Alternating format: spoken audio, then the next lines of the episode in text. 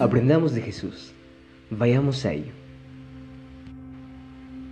El día de hoy, viernes 11 de septiembre, al igual que todos los viernes, tenemos para estudiar y meditar. La muchedumbre, maravillada de que se agolpaba en derredor de Cristo, no sentía la manifestación del poder vital. Pero cuando la mujer enferma extendió la mano para tocarle, creyendo que sería sanada, sintió la virtud sanadora. Así es también en las cosas espirituales. El hablar de religión de una manera casual, el orar sin hambre del alma ni fe viviente, no vale de nada.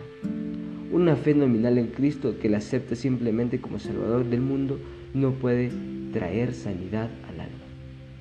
La fe salvadora no es un mero asentimiento intelectual a la verdad. No es suficiente creer acerca de Cristo, debemos creer en Él. La única fe que nos beneficiará es la que acepta a Él como Salvador personal, que nos pone en posesión de sus méritos.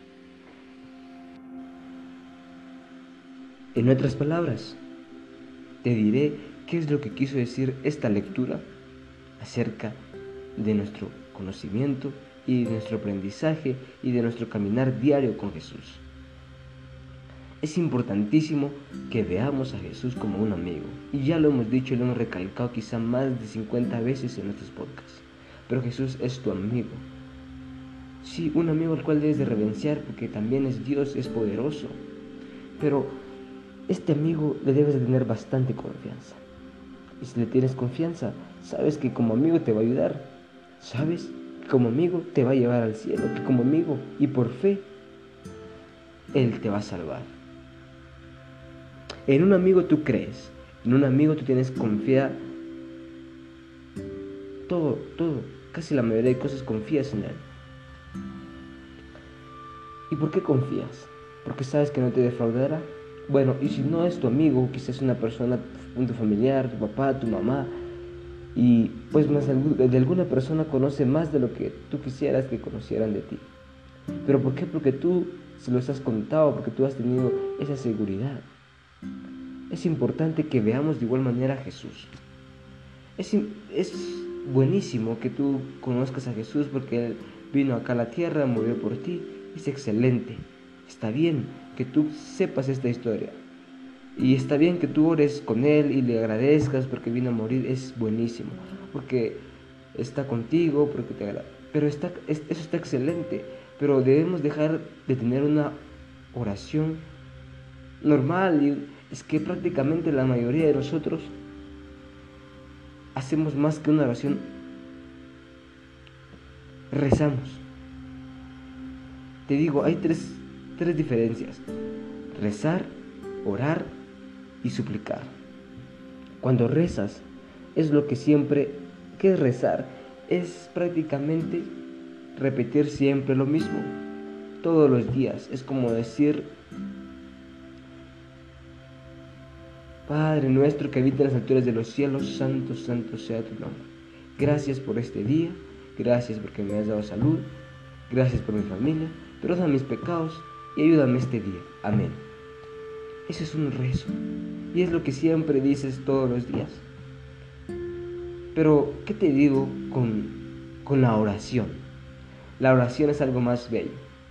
De dos minutos, de un minuto que te pasas quizá rezando, que, casi es absurdo. Pasas a hablar 10 minutos, 20, 15, 12, media hora. Media hora ya es bastante. En mi caso tardo 12 minutos, casi 15. Pero lo que voy es de que la oración ya, deja, ya no es un rezo, sino que ya es una plática con Jesús. Sí, obviamente lo le vas a invocar el nombre, con toda la santidad que se merece, con todo el respeto. Pero después le a ir contando tal cual como un amigo. Jesús, fíjate que ayer me pasó esto. Y pues hice esto, grabé tanto, hice tantos videos, eh, entregué mis tareas. Mi, focalidad estuvo excelente porque eh, hubo un parcial y gané. Y después de eso, fíjate que vine y almorcé. Mira, estás contándole tu historia prácticamente. Esa es una oración. Y una súplica pues es la que le ruegas y imploras por algo que necesitas y que en verdad lo pides por fe. Yo te sugiero que para que crezca tu fe, para que tu fe en verdad crezca y cuando crece tu fe, crece tu testimonio, creces tú espiritualmente, debes ya dejar de rezar y aprender a orar. Es lo que yo te recomiendo y te sugiero en verdad de todo corazón para que crezcas espiritualmente. El rezar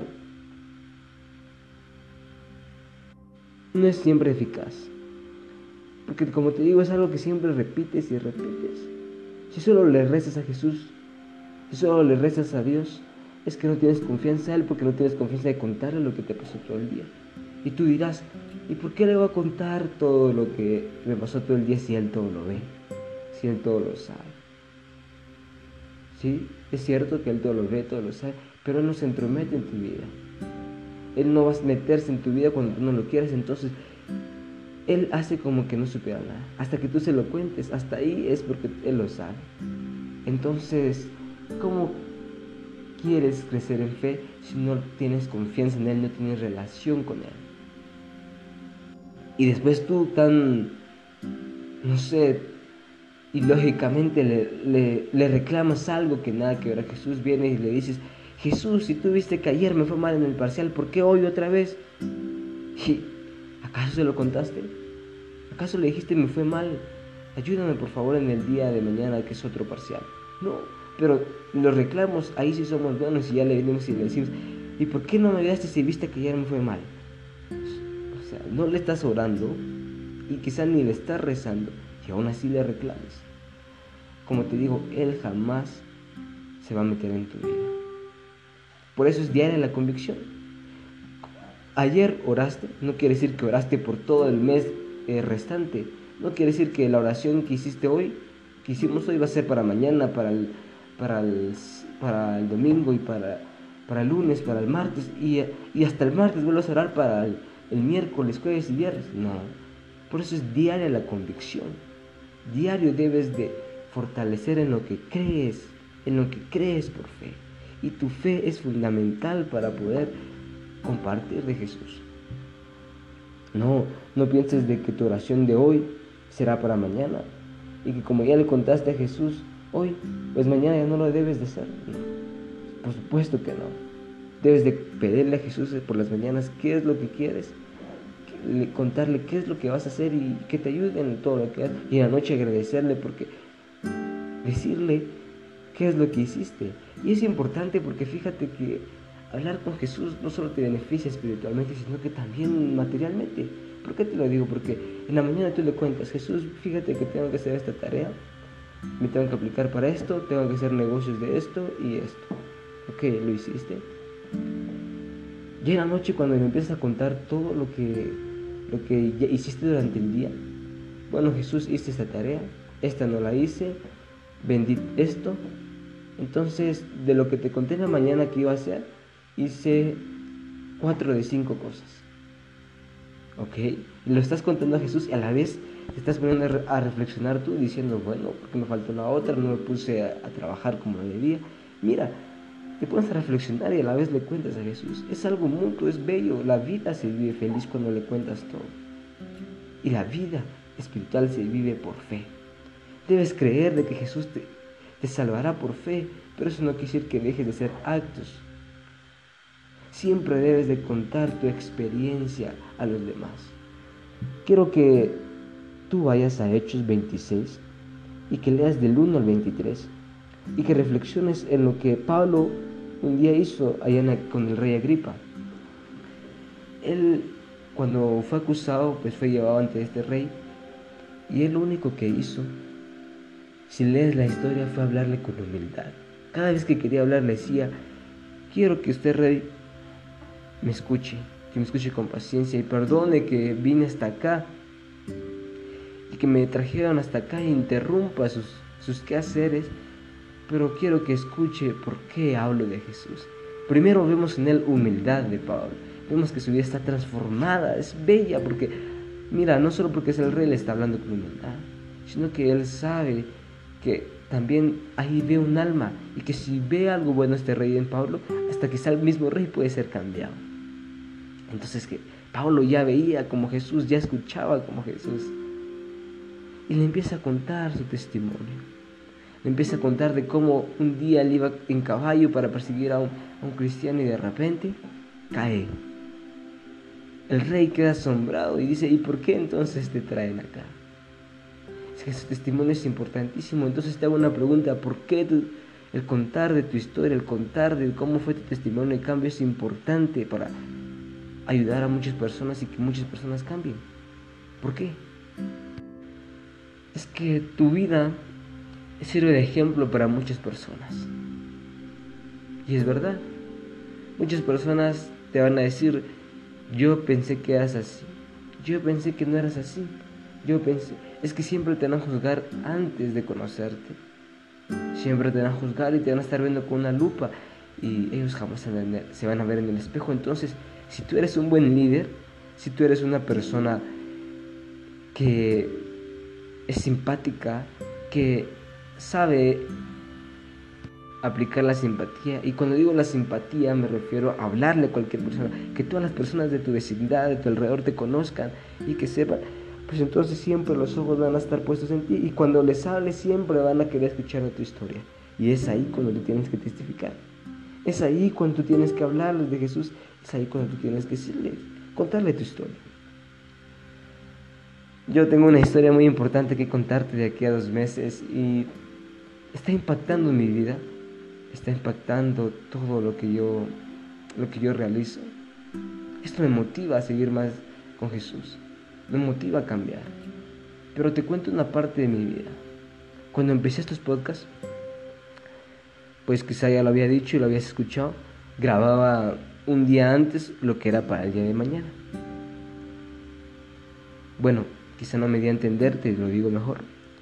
Hoy es viernes un ejemplo.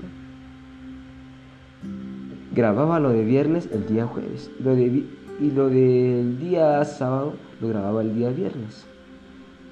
Y lo hacía así como que, lo hacía rapidísimo.